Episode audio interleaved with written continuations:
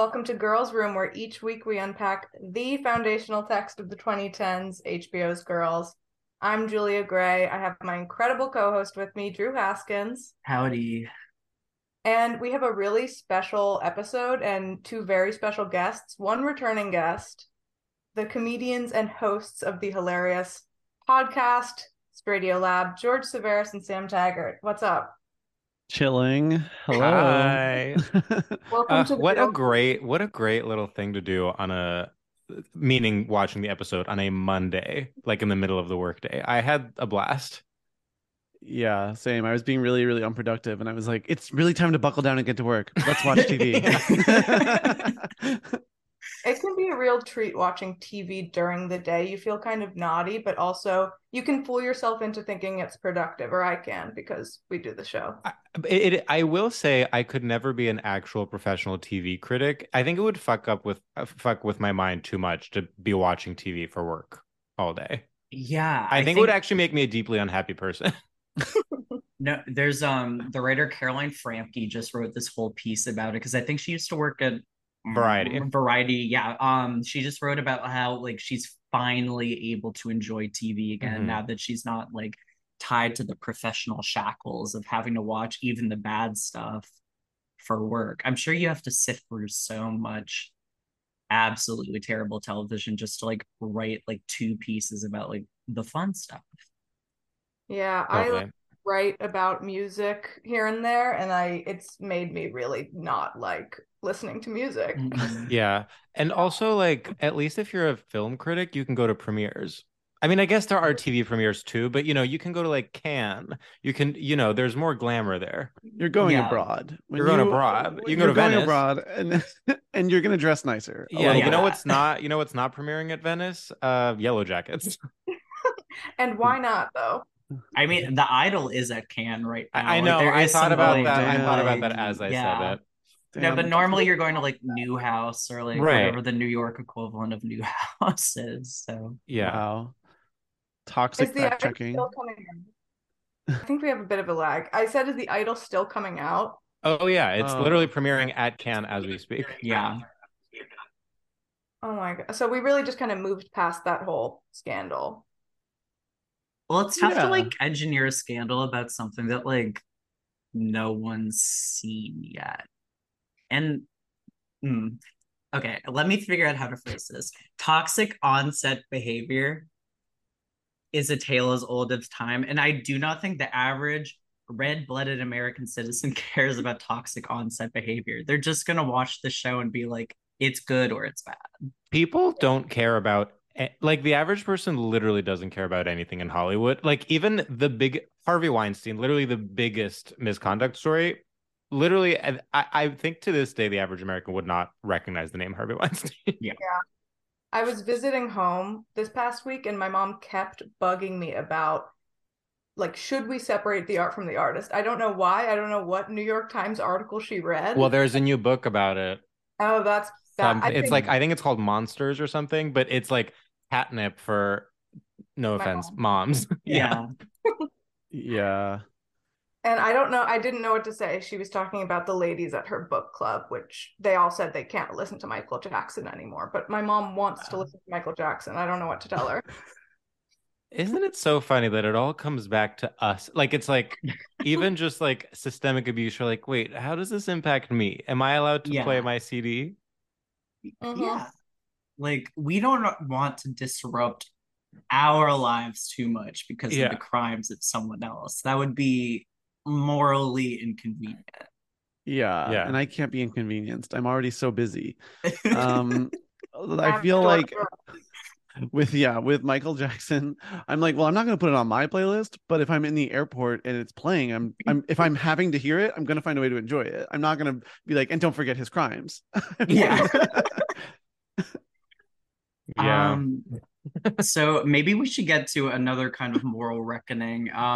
It's time. So we have asked George this question before, but Sam, before we get into talking about the episode of Girls that we're here to talk about, we want to hear about your experience with the show. When did you come to it?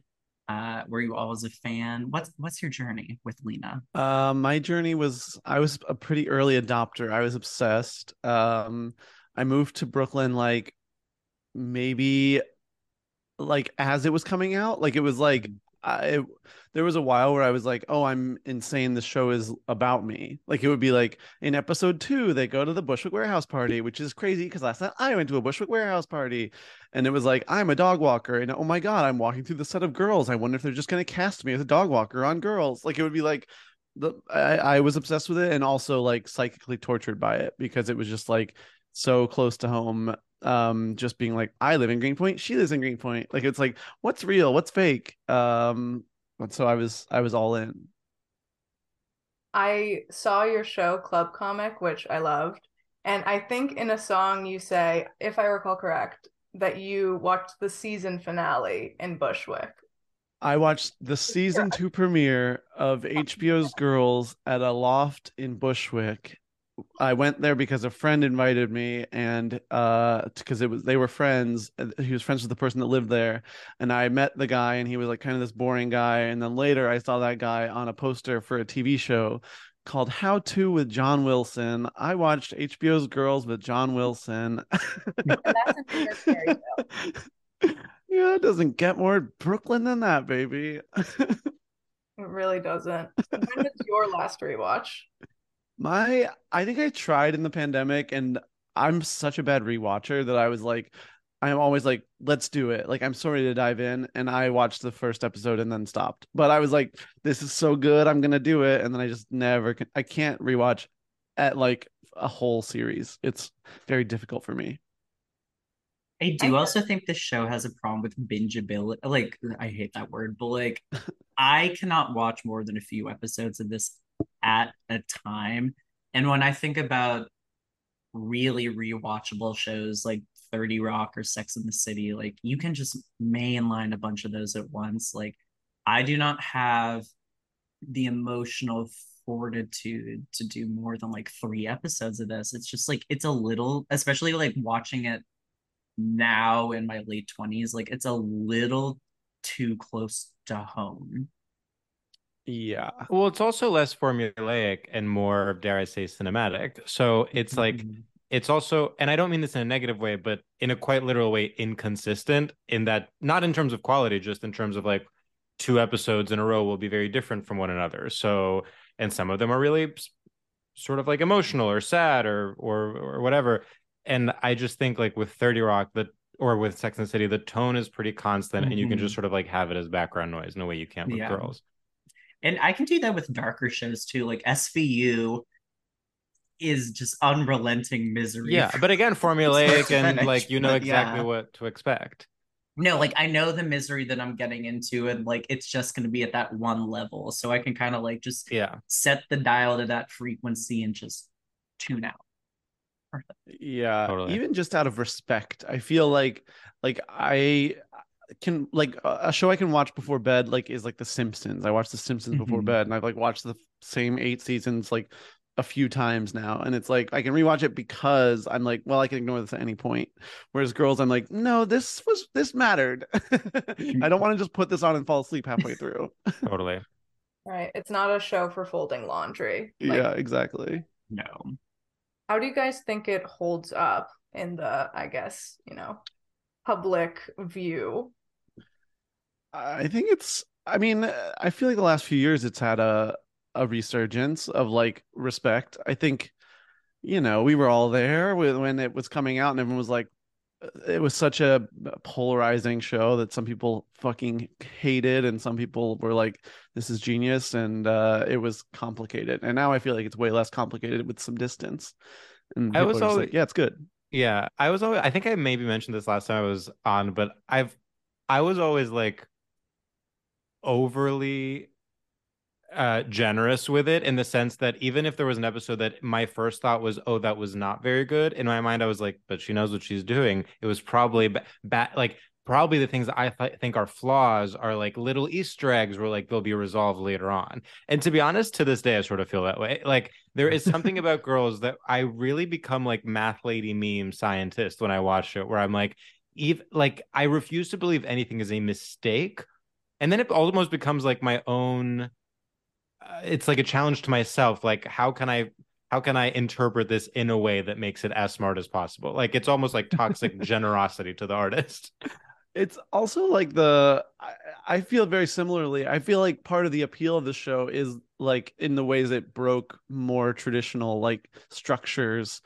And like I remember being like, okay, wait, you're like, even in this episode being like, okay, the dad's just gay now. Like I remember being like, you can't just do that. Like this makes no sense. And now I'm like, nope, that was genius. Like to just be like, I don't care, it's gonna happen. Yeah, I was reading some of the like weekly recaps that they used to do like on AB Club and Slate about this episode, and the commonality between all of them was like, this plot development comes out of left field. What is this adding to the plot? And then you think about, well, the rest of the episodes this season and also kind of the rest of the show, and it's like, let her cook. Like everything ties together so well. And the Tad arc in later seasons is one of the show's most rewarding. Like 100%. I think you just have to have faith that a good showrunner and a good creator can land the plane. Mm-hmm. And also, like, not to state the obvious, but it's not out of left field. It's literally harkening back to one of the most iconic scenes in Girls, where Andrew Rannells tells Lena Dunham their dad is gay, and it even has the same line, your dad is gay. And that's like the last thing you hear in this episode, which I think, like, I mean, I don't know, to me, I'm like, how you know, distrustful do you have to be of the creator to not think of that as intentional, to think of what is that as what, like a coincidence? Like, obviously it is intentionally sort of like doing a little callback to an earlier storyline. Yeah, I completely agree. That's what I mean, the Elijah episode, which I think was season 1 or season 2, when he says your dad is gay by I don't know. From that episode on, I sort of saw Tad differently, and I thought, well, but also it is. I mean, it's not just hearkening back to your dad is gay. It's also a parallel between Lena's journey and her mom's journey. Like literally in that episode, Lena's college boyfriend is coming out to her as gay, and now we see the generational trauma of her mom going through the same thing like later on. I mean, it's in fact incredibly symmetrical and well thought out. Yeah. So other questions we asked before we get into the episode. Which girl are you, Sam? Oh, wow. Yeah. You know, I feel it's so natural to be like, which Sex and the City girl are you? But which girl am I? Damn. I guess I would have to say,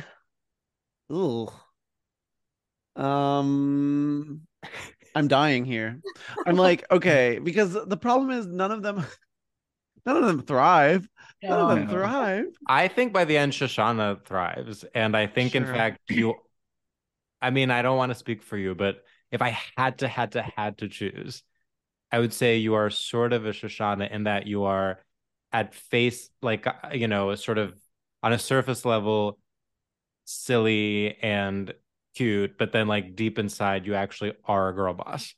Well, that's really nice of you to say. I was leaning more towards Marnie, well, because of course of my singing career and and my delusion. George, what did you say to this question? I don't remember, but I maybe this is just like my self-loathing, but I would say I'm a Hannah. Like, I would say I'm like, I have all her flaws, and then any sort of self-awareness I have about those flaws only makes me like more annoying or something. Like there's just like, it's like I try so hard to run fast enough to like, to be like, no, I already saw, you know, the whole thing that Hannah says of like, whatever anyone can say about me, I've already said about myself. It's like, you think you're going to win that battle, but no, it's just going to make you sort of like more irritating to be around if you're like constantly trying to be self-aware. Wow. Well, yeah, I don't think I'm Hannah necessarily, but Shosh doesn't feel right. I'm going to have to continue to reflect. But we'll say Shosh with a little bit of Marnie for now. Yeah. It's also, it is a harder choice to make them like picking the Sex and the City girls, because with the Sex and the City girls, you're kind of leaning towards like the aspirational side of things and trying to recognize the positive traits in these women by and large. And like with the Girls crew, you are aligning your flaws to them, which I think is a much harder exercise. Totally. Yeah, it's almost like with Sex and the City you're like, what are my strengths, and with Girls you're like, what are my flaws? Yeah. Well, yeah, also with Sex and the City it's more like, even like, what are your politics or something? It's like whereas like Girls, it's, they all sort of have the same politics, it's more about how they go about pursuing things. Yeah, their politics are, they're apolitical. Yeah. Their politics are, I'm still with her. Yeah. Weirdly. Yeah. Damn, that framing the Sex and the City girls like that, that's, as a Charlotte and a leftist, I just want to say we can exist. Like we are, we well, I mean, now Charlotte is like the most leftist of all. It's really just like that. Oh, I'm actually so excited for the new season. I can't wait. My God. Literally might host the premiere party. Ugh, I can't imagine another season of that, which is why it's going to be so, so beautiful. I literally don't know where they could take this world. Yeah. The trailer gave me some hope because they were at lunch a lot more, which is one of the things I really wanted them to do more for season 2, just more meals, more sitting in chairs, more static shots. That's if we have even like 20% more of that, it will be a success in my eyes. See, for me, I'm like, what I want is a guy of the week. Like, go back to make it a, I mean, Sex and the City was a monster of the week procedural, basically, just with guys. Like, just lean into that, especially now that Carrie is single again. You know, like, have her. It's like, why are we like bringing Aiden back and having her like have a relationship with her podcast producer or whatever? Like, have a different, and then you can bring in like exciting guest stars. I mean, I don't know who would want to be involved in it, but you know, you'll find someone.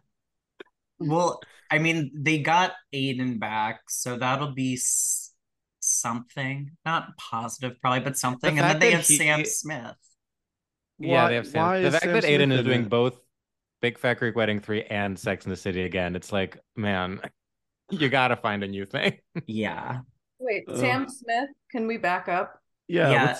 What are they up to in this? Sam Smith is playing themselves. I hope they date Carrie. I hope like Carrie ones up Miranda and Shay by like, oh, you're going to blow up your life for a non-binary person. Well, I'm gonna date Sam Smith. And then they have like a competing scenario. They go to like a museum gala and they're like, what are you doing here with them? And then it's a whole thing. That's what I mean.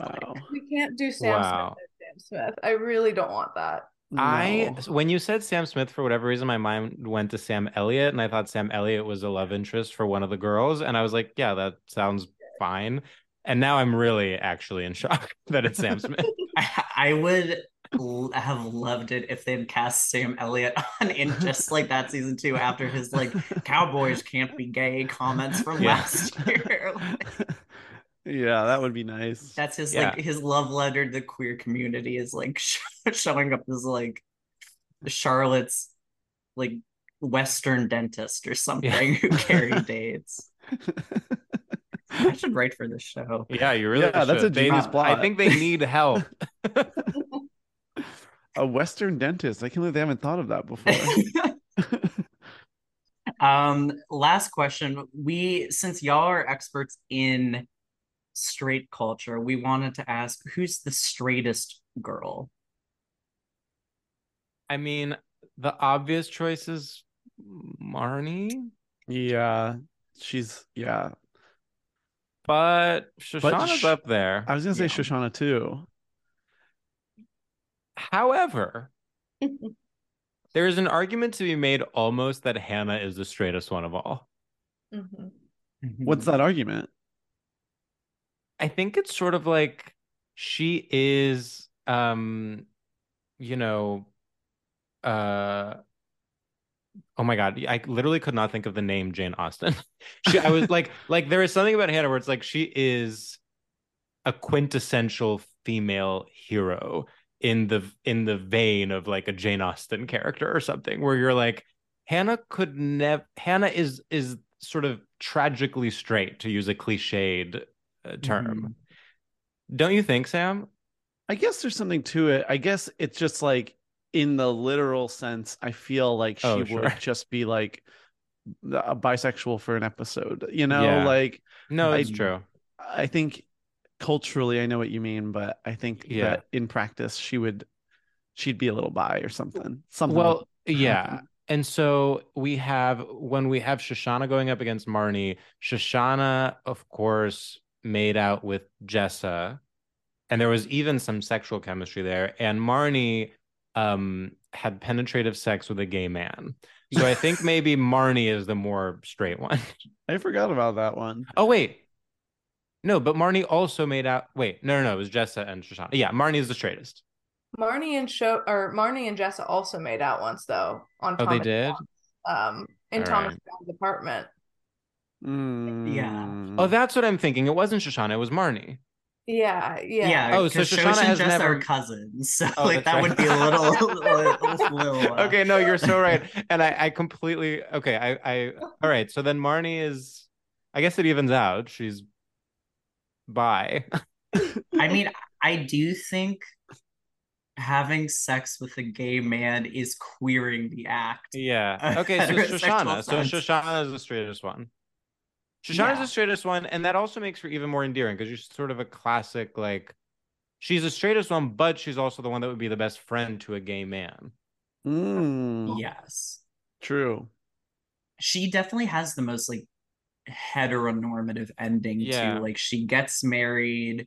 She, like, his full girl boss. Like, it is kind of, like, what the girls, like, should be doing, like, in a vacuum, but just don't.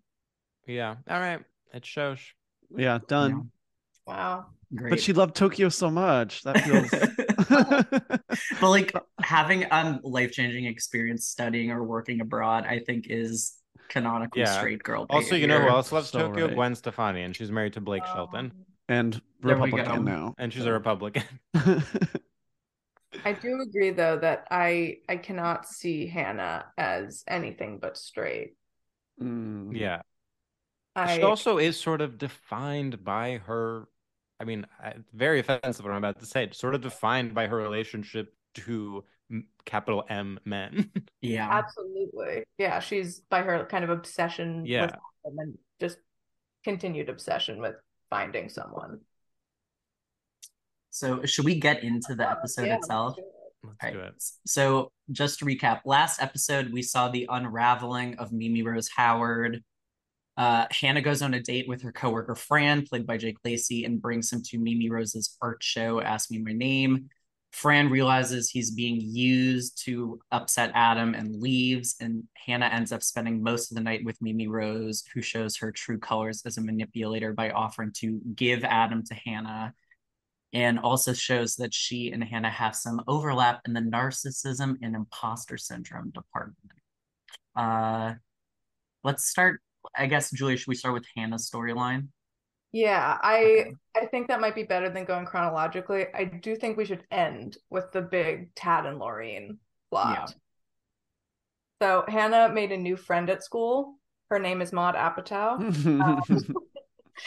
So we see her and Maude, aka Cleo, talking about Maude's crush, who apparently has HPV and had sex with a girl from Long Island at Auschwitz on Teen Tour, which is an incredible detail from this student of a like progressive Upper East Side school. This line, I was like, this show is so funny. I always forget like how like writing like comedy it is, and I was like, damn, this is not fair. She has it all. I wrote in my notes, Maude Apatow. Maude Apatow just to like sort of remember that. Yeah. And then in the next scene I wrote slays. Yeah. Because I was like, oh, she's slaying. I literally only have written down Maude Apatow is so talented. She's really good.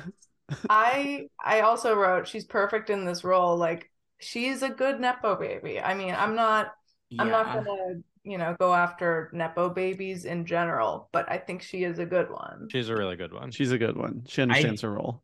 I just rewatched This Is 40 for the first time in a decade, like a few months ago. Maude and Iris both tear it crazy. Oh my god, movie. They're so great. Also, I don't know if any of you watched the Netflix show Love with Paul Rust. Mm-hmm. Yeah. Iris Apatow is in that, and she's like literally giving an Emmy-worthy performance as like she plays a spoiled child actor, and Paul Rust is her on-set tutor, and she's just like torturing him the whole time. She's such a brat, and it's really like those girls are talented. Yeah.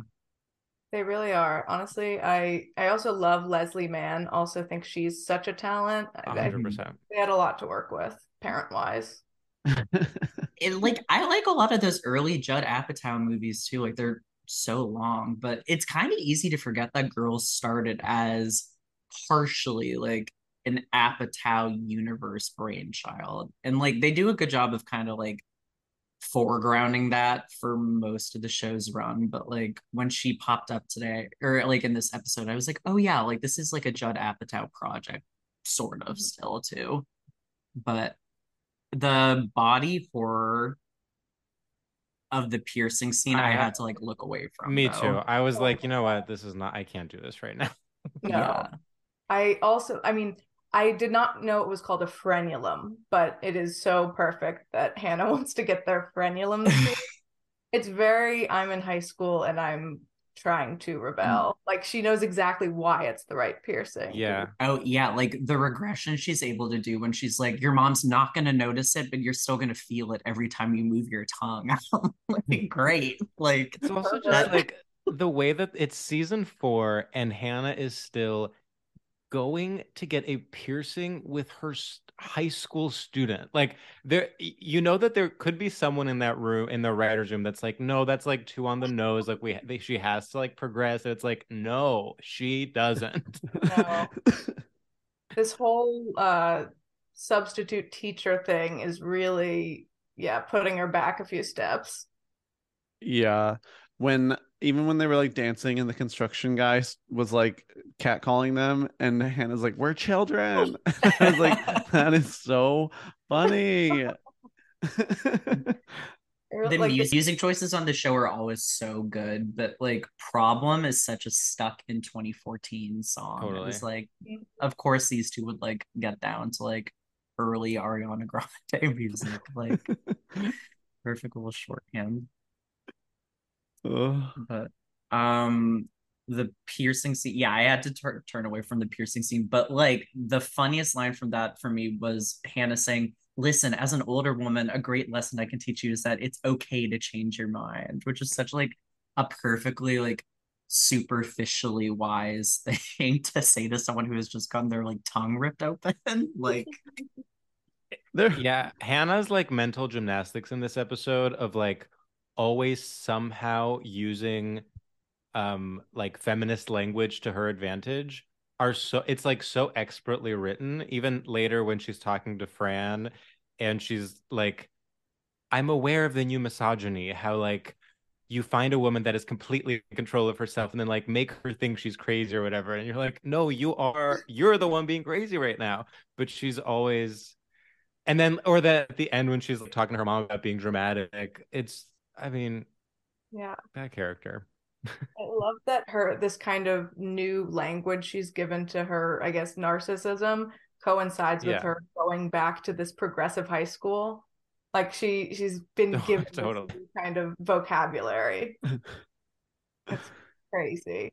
The piercing scene, I was also like, this is like she's starting to be a little socio here. I was like, this is like any normal, like sometimes they make Hannah like so like over the top, where I'm like, a normal person would be like, stop, like like the girl was like begging to stop, and I was like, this is crazy. I think it was like a perfect, like you couldn't have chosen a better thing for them to do to kind of just get it into our heads that this is such an inappropriate relationship. Like if they'd just gone to the mall or done something maybe bad, but maybe got like a drink at a bar, it wouldn't have been this just awful, unbearable. But then we wouldn't have gotten Maude Apatow calling Hannah like a pussy with her like tongue on the roof of her mouth, which I once again I was like, Maude Apatow, so talented. Oh yeah, that was. I think that's when I wrote down that she slays. I was like, you.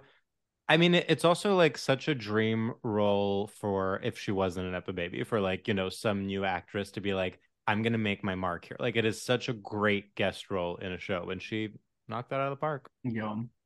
I also really love the scene with her and Fran. Like, I mean, when she like advocates for herself in the worst possible way, but like, I really love Jake Lacy as just like a that guy character actor, and the way that he kind of just subtly reveals Fran's weird home life, like his ex pouring battery acid on all of his plants. It's like he's so good at just like couching everything like this normalcy, but like there's a lot of darkness.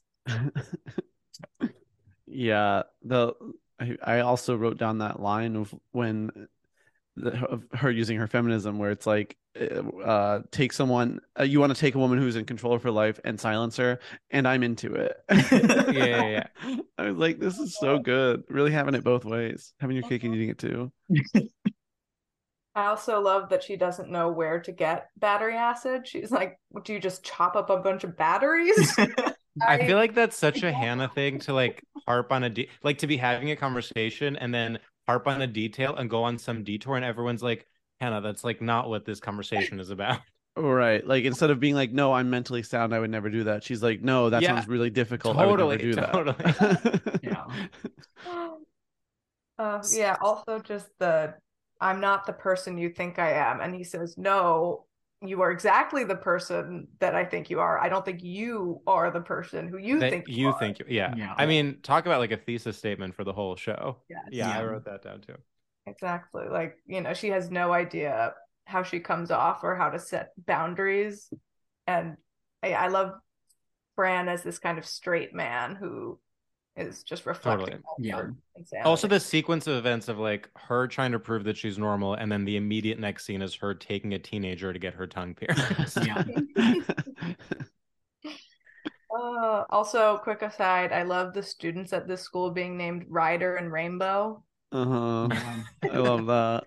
Very Montessori school vibes for sure. Yeah. Also the Maude Apatow line when she's like, I have a crush on Shia LaBeouf, and Hannah's like, well, you don't, you know, I get it, like, but that's a celebrity, you're never gonna, and she's like, no, he lives in my building, and I was like, this is so funny. Of course he does. Also, I love that that's Hannah's reasoning, like, well, you'd never be able to get him. No. In the minute she finds out that like she does have access to him, she like changes her tune. She's like, well, he's a real fixer-upper, but I think like he's really sensitive and you can fix him. I'm like, suck up to a 15-year-old. Like, love it. So that's kind of where we leave Hannah for now. I guess let's talk about Marnie and Desi. These two, until like they get married, like these plot lines really drag for me, but like they have a fight about Desi getting a shipment of German guitar pedals that he says will change their lives because they created the distortion that became the My Bloody Valentine sound, which, I mean, that's great writing. Yeah. That's fun. But they are flop. Desi is full flop. The whole plot line it's flop for me. Making Marnie delusional works until then you're like following it forever and you're like, well, I don't actually want to see them be in a band, or like, you know what I mean? Totally. I do think Marnie's acting is really great in this episode, just like she's not given much to do, but she does a really good job. I also, remind me, are we meant to think in retrospect that at this point Desi does have a pill addiction? We don't know that yet. Don't know that yet, but like when he ends up coming out as, because I'm like, you know, with that in mind, he is acting like someone who is on drugs. For sure. Yeah, especially at the end during the proposal scene, like he does seem a little like strung out and off. And like just inarticulate too, like he's like saying like, thanks for moving my day, rain cloud. Like that is not like something sober person would say. That's that too. Or I could also see him saying it though. Like I feel like maybe it's hard to remember how I first understood the show, but I don't know if we're supposed to see the signs. I think he seems erratic and totally. Yeah. Well, also every character in this show is like operating at this sort of heightened level. I mean, yeah, Hannah is not on drugs, but she's taking a teenager to get her tongue pierced. So then why would he not spend $2,000 on a whim? Mm-hmm. Yeah.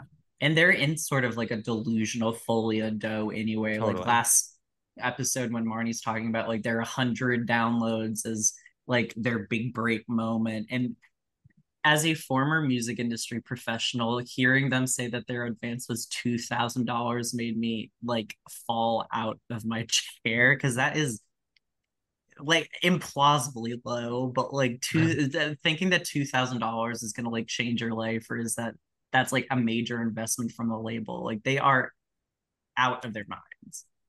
Mm-hmm.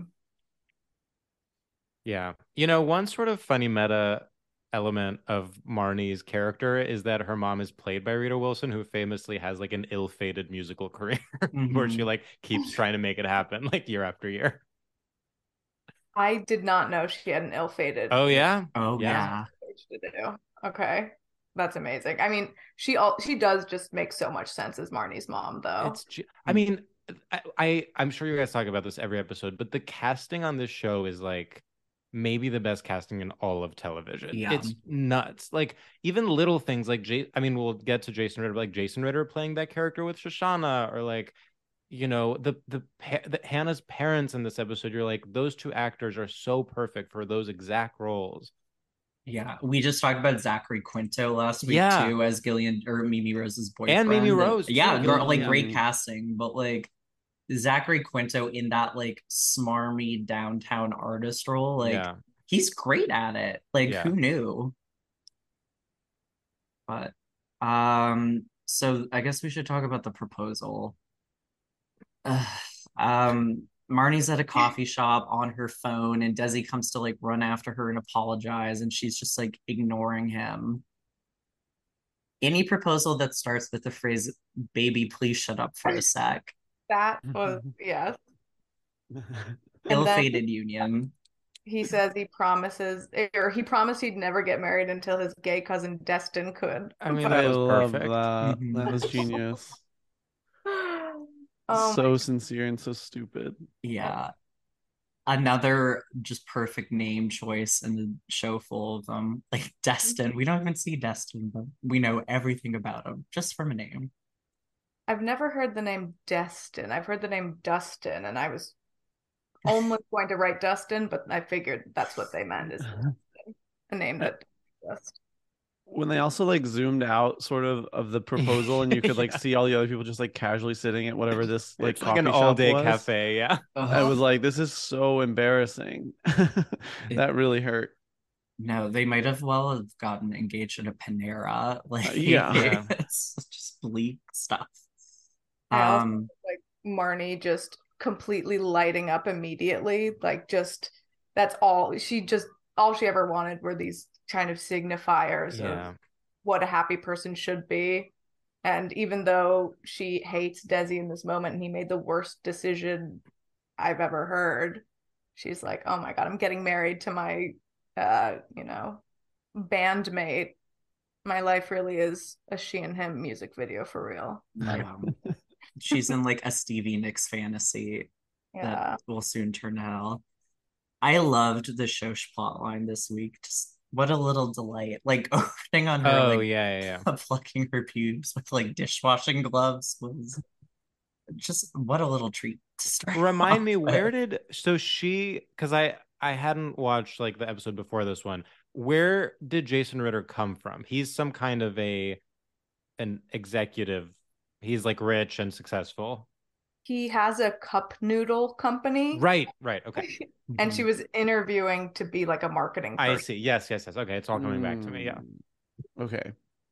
Yeah. So what was happening with her pubes? I didn't quite get it. I was like, what's going on with the pubes here? She seems to be plucking her bikini line.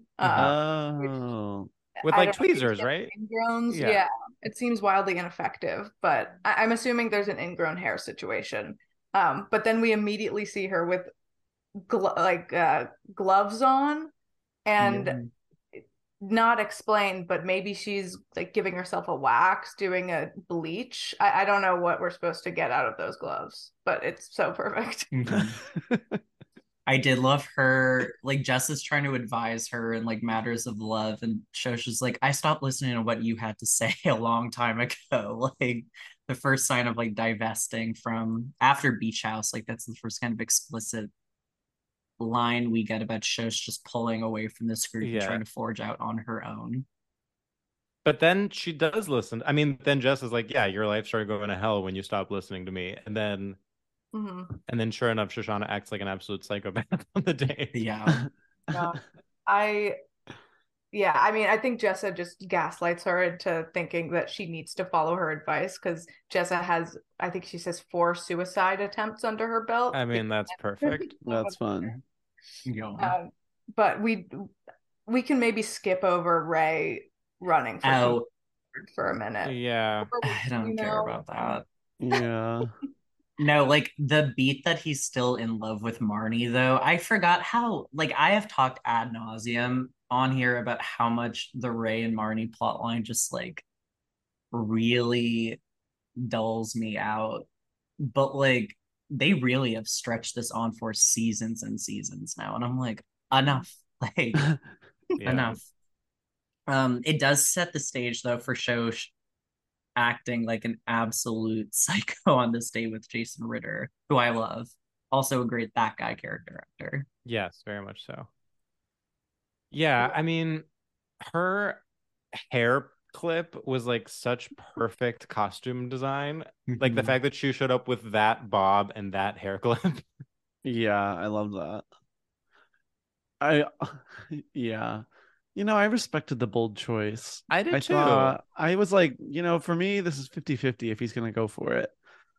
And by the way, like, I'm sort of like, okay, if I was on a date where I was having fun, which they clearly were, and someone said that to me, I would like, yes, and it. Like, don't make her feel bad. I mean, he doesn't really make her feel bad, which I think is... Right. Okay, we need to... There are a few things said that... deserve our attention.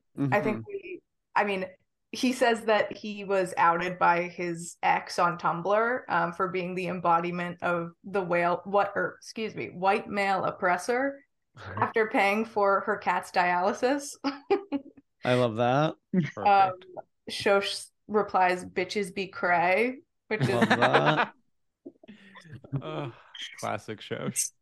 It is. It's a shamanic comedic genius. Like, and then did anyone write down the line?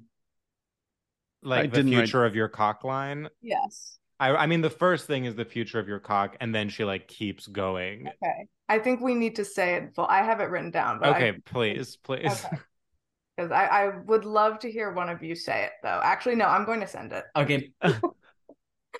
I'm sending it in the chat. All right. I don't think I could get through saying this without clutching my pearls. Like, I'm like reading it on the page right now. Just like, imagine the writer's room session. Sam and I can go. Charlotte jumped out. Sam and I can go sentence by sentence. Oh, perfect. We can alternate like we do when we do ad reads. Well, it's only this? It's only this. Oh, yeah. Okay. Well, Sam, do you want to take it? Sure. The future of your big hard cock when I put my hand around it and it gets so hard and then I shove it into my slimy vagina like one of those deli pickles. Slimy. Slimy and deli pickles. She had me at future of your big hard cock when I put my hand around it. Totally. And it gets so hard and then shove it into my slimy vagina is when it falls apart for me. It's not respectful. I could even get with deli pickle, but slime, nothing should be slimy. I really think if she had workshopped slimy and maybe even used a more sort of pornographic word for vagina, her choice as a woman, whichever one she wants to choose. But deli pickle I think can be okay. It could have been. I think Deli Pickle could have been okay. I think Slimy is really worse. Slimy's off. Yeah. I think Deli Pickle only would have been like, Deli Pickle is sort of like, if he responds affirmatively, then you can go in a Deli Pickle direction. Yeah. You can't. It can't be part of the opening line. You have to wait for a positive response and then Deli Pickle. Yeah. That is like the nuclear option when it comes to like come on lines. It's like, and credit to him for being so down to clown that not only does he like take that in, but immediately pivot to, oh look, Josh Charles is right over there. Like, yeah. And they like bond over loving The Good Wife. Like that is, he's being very smooth. He looks so adorable. I gotta say, yeah. He has always been a cutie, because I was watching Parenthood around this time too, and he was on Parenthood for like a few seasons, and he's always been like a little sweetie. I love him and Melanie Linsky as a couple. I know, they're so cute. He's very much a, you know, wife guy, as they say online. Yes. This is crazy. I've heard this guy's name, but I did not know, like, I have no idea who this man is. Like, I would have never recognized him in my life. Well, did you know but he's married to Melanie Linsky. That's insane. Yeah. I had no idea. I know, they're very cute. In fact, they got married I think they got married during the pandemic. Yeah. Whoa.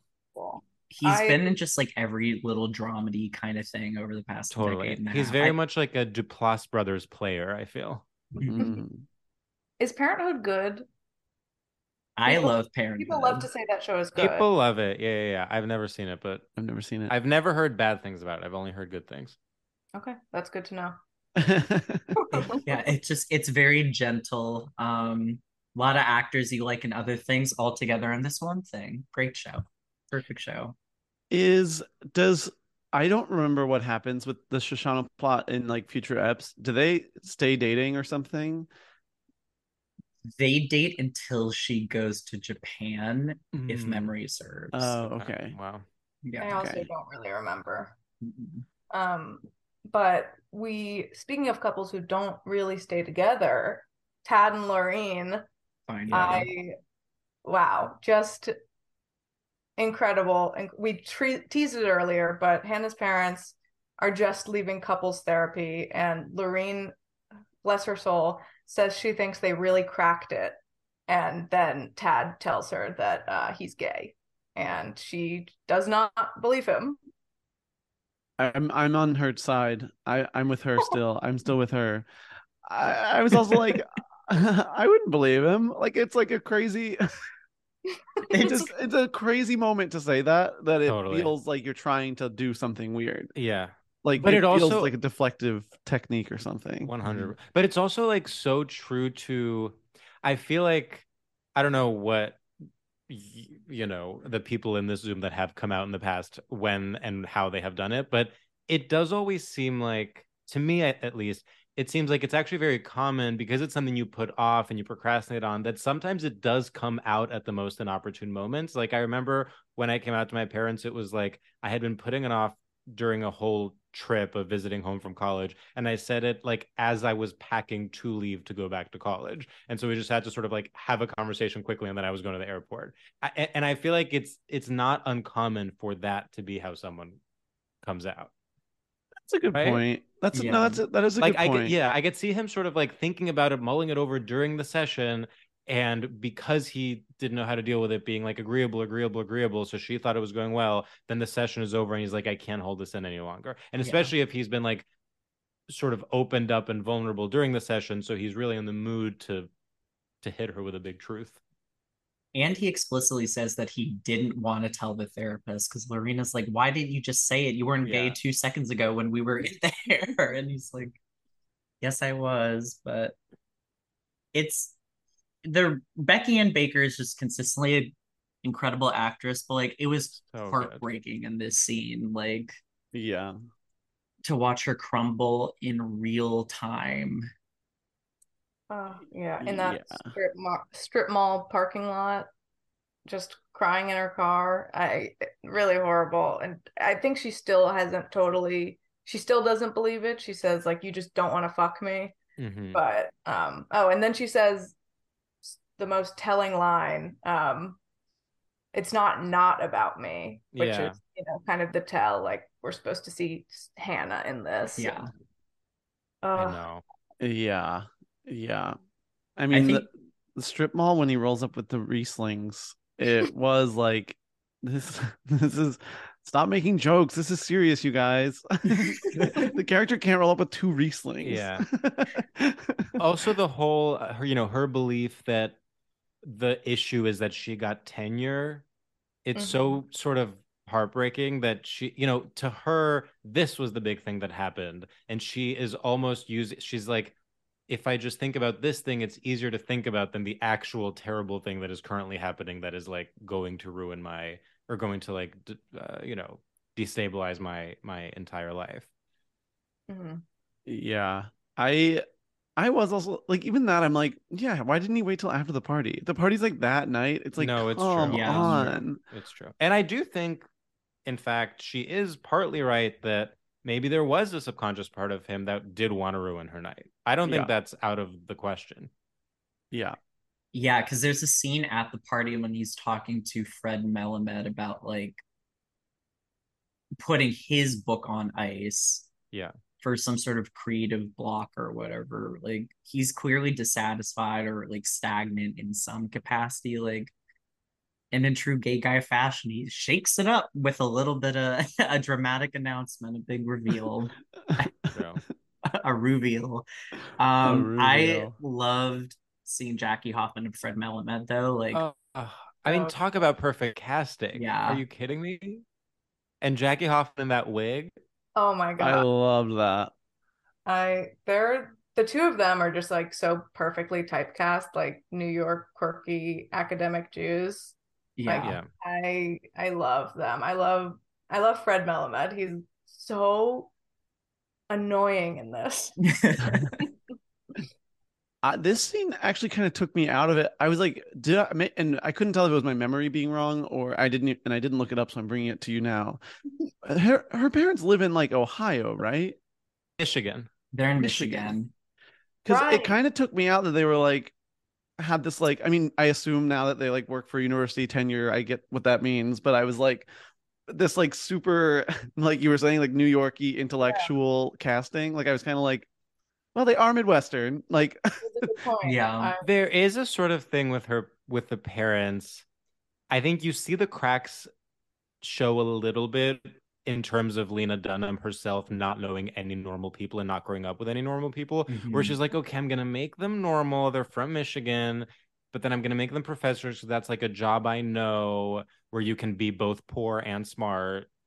And then you're sort of like, I think it works with Tad kind of because he's sort of like queer-ish. But with Loreen, you are sort of like, okay, you can't style her like a complete like Midwestern mom and then also have her be presumably a humanities professor. Yeah. Yeah. Yeah. She's having her cake and eating it too. Yeah.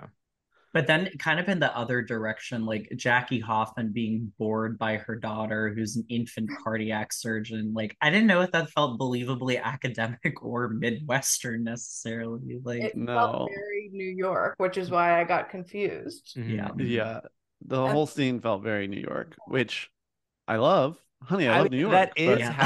That is like how people in sort of like humanities academia are like they are all delusional. They are all like, if they're not at like the best school, they have some sort of chip on their shoulders, and then in fact put on a performance of being a New York intellectual, even more so than if they were at like Columbia or something.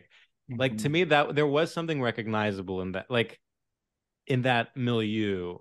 And if anything, Loreen is the one that sort of stuck out as like, okay, so where do you fit in here? But I also love their friend's daughter doing math. It's okay because she's a dancer. I know, that was funny.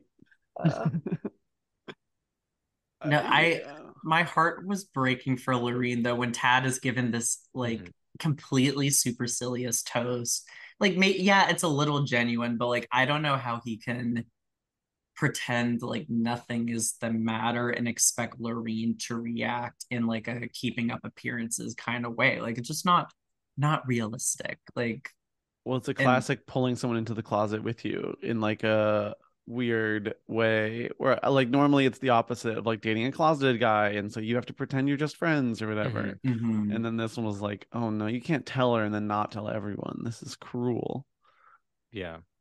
I did like the counterbalance though of Loreen's affair with Fred Melamed being revealed as because she's not this like saintly victim in all this. Like the relationship has clearly had problems outside of Tad's homosexuality, and there's a future for her with other people or like exploring herself outside of him. But I don't know. I always love the scenes with those two because like it is such a lived in relationship. And I kind of forget how the trajectory of the next few episodes goes from here and just any more like Tad Loreen content like is welcomed by me for sure. Yeah, I do love them.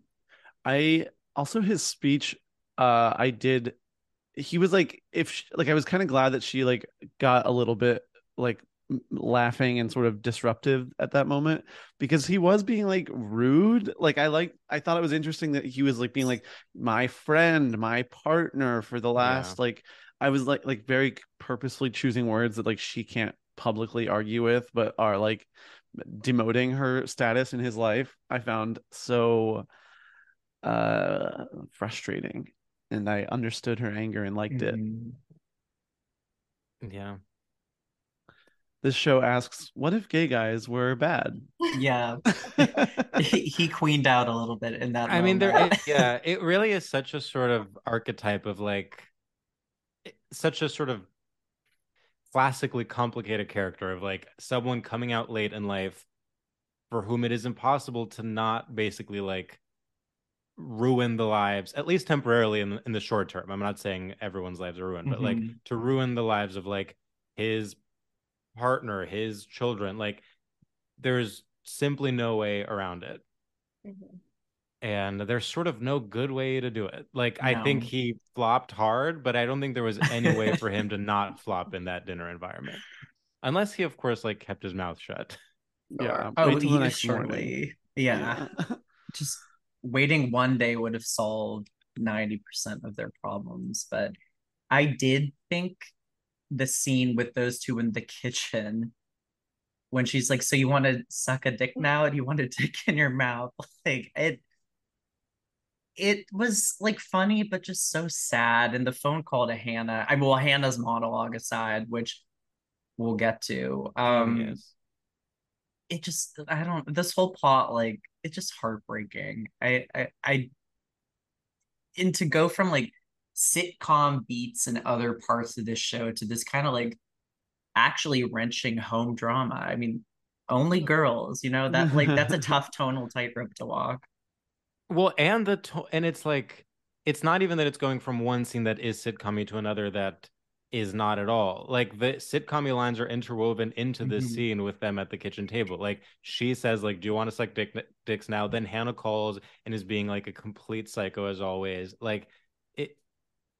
And even Tad's like reactions, like I think the facial, what he does with his face is sort of like comedic.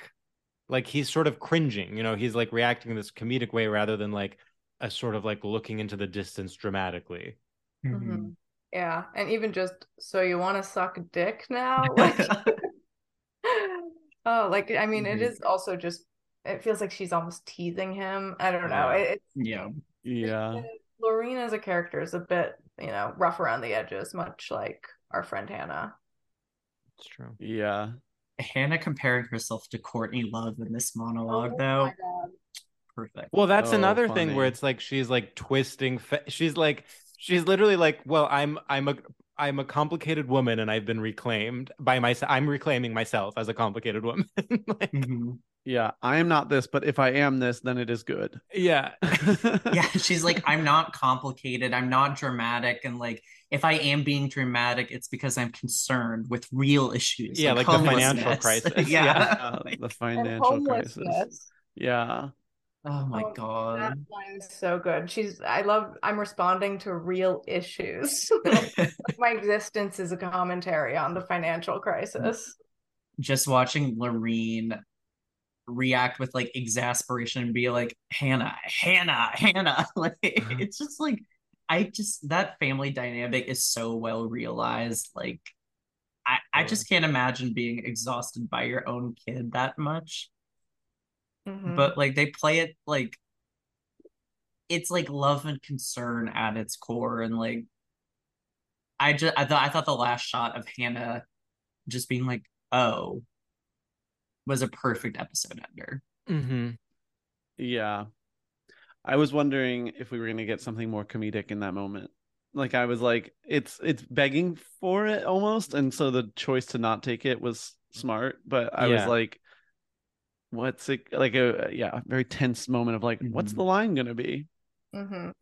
I do love it being Hannah, your father is gay. Yeah, well, to me again, that was like the, you know, for the fan watching, you're like, oh, it is a callback to the earlier thing. So in that mm-hmm. sense, it is sort of a laugh line. But yeah, do we think Loreen told Hannah herself to hurt? I mean, I guess she has so much on her mind. I'm not going to blame her. I thought it was just like kind of shut Hannah up for a second. Like, yeah. There's definitely some of that. I feel like it was also just to share the, I guess, emotional baggage. Yeah. And, you know, she didn't want to face it alone. She like wants to hear someone else in disbelief about it. Yeah. Yeah. Should we move on to our final segments? Yeah, well, any final thoughts on this episode, or like, what did we think of it? Wait, I do have something that I told Sam before we started recording, which I think is sort of an interesting little factoid. So I've been watching It's Always Sunny in Philadelphia, and last night I happened to watch the episode where Mac comes out, spoiler alert, which happened like 4 or 5 years ago. And then I watched this episode of Girls, both of them directed by Jamie Babbitt, the director of But I'm a Cheerleader. Yeah. And I was like, first of all, what are the chances that I, in a period of 24 hours, watch like two episodes about an unlikely character coming out? But they were both, it's like when a show wants to do like a coming out story, they just like wheel her in and they're like, well, you can deal with this. But I just thought that was such a funny coincidence. And I so rarely, I mean, I guess now a little bit more than I used to, but I so rarely notice who directed an episode of television. But yeah, Jamie Babbitt. That is so funny. Yeah. If people have not seen But I'm a Cheerleader within the past few years, please go change that. I saw they're bringing it back to Criterion again for Pride Month, and like, you gotta watch it. It really holds up. It's so good. Also, like, RuPaul is so good in it. I mean, there's just like so many things that actually are even funnier now, 20 years later. It's perfect. I hosted a screening of it last year here at Chicago, and the reception was a little muted for some reason, but like I really do think it holds up. I mean, it is like, it's not a I think it has bite to it, you know what I mean? It's not like watching, I don't know, some crowd play. It's not like watching you're not watching Love, Simon. Like I do think it is like a real satire, and I think we're not used to that these days. Uh-oh. So the first question we ask at the end of every episode is which girl are you in this episode? I'm certainly Hannah saying, you want me to be silent and I'm up for it. That is, that line alone is really hit home for me. So I think in this episode, I am, again, Shosh. I feel I was on Fire Island this weekend, and like, it was so weird to be like, wait, how do you do this again? Like, because, you know, you're like, it's like everything is a little bit flirty, everything is a little bit sexual. And it was sort of like, okay, like I was like literally being like, what do you say to someone you don't know anything about and don't know who? Like, I was like, maybe I just like spin around and grind on them, and it's like, no, you don't do that. Like, it was just like, okay, what do you do here? And it was a humbling moment, and so I was feeling very Shosh in that moment. I was gonna say I was Shosh. Like, yeah, just in the sort of slimy vagina of it all. But I mean, I think there's a sort of I could relate to Marnie a little bit. I could relate to the sort of delusion that Marnie has, where like she goes from actually making a very solid point of like not having enough honestly about money is like one of the things that can really break a relationship, to then immediately being like, yeah, I'll marry you. Yeah. I do think there's, you know, I can not so much in romantic relationships, but it's easier for me to be sort of swept off my feet by like a grand gesture. Mm-hmm. Yeah, I also felt like Shosh, so I'm not adding much to the discussion, but I did feel like Shosh accidentally, or not accidentally, talking about her slimy vagina, yeah. Because why did I say that? And now it's out of my mouth. We also like to go through the last episode and talk about our favorite, least favorite, most memorable outfits. So I need to call out Shosh's blue rubber gloves, because what is she doing with them? What's her next task? Is she bleaching the floor? Is she giving herself a wax? We'll never know. Wow. It's a full surgical procedure. Mm-hmm. Mine was Fran's Ernest Hemingway t-shirt. That was going to be my perfect little cool t-shirt for, so.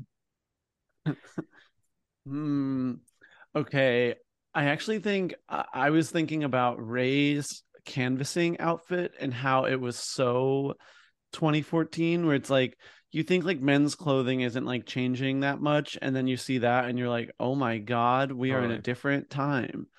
And you know, just as a historian, of course I want to respect the past. Yeah. And you know, I'm realizing I've already said mine, which is Shoshana's hair clip when she's on her date. Shoshana has a permanent spot. Yeah. She's got style. She's got style. She's got style. She's got grace. She's got it all, folks. And then the final segment, MVP and LVP of the episode. This is a tough one. I mean, I think for me, my explanation would be that it is Tad for both. He is the reason for the season. He's why we woke up this morning. We wanted to see this man come out of the closet, and then also watching it all happen, you're like, why are you? You're flopping. You're flopping. Mm-hmm. This is have your moment.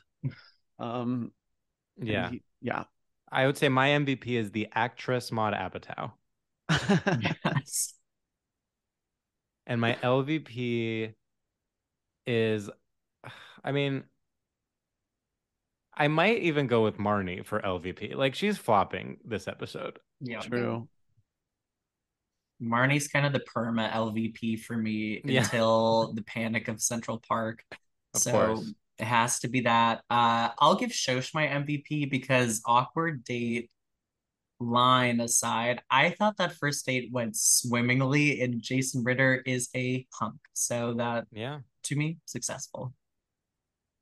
I think maybe the LVP for me is probably Hannah, just because she took Maude Apatow to get her frenulum pierced, and I don't approve of that.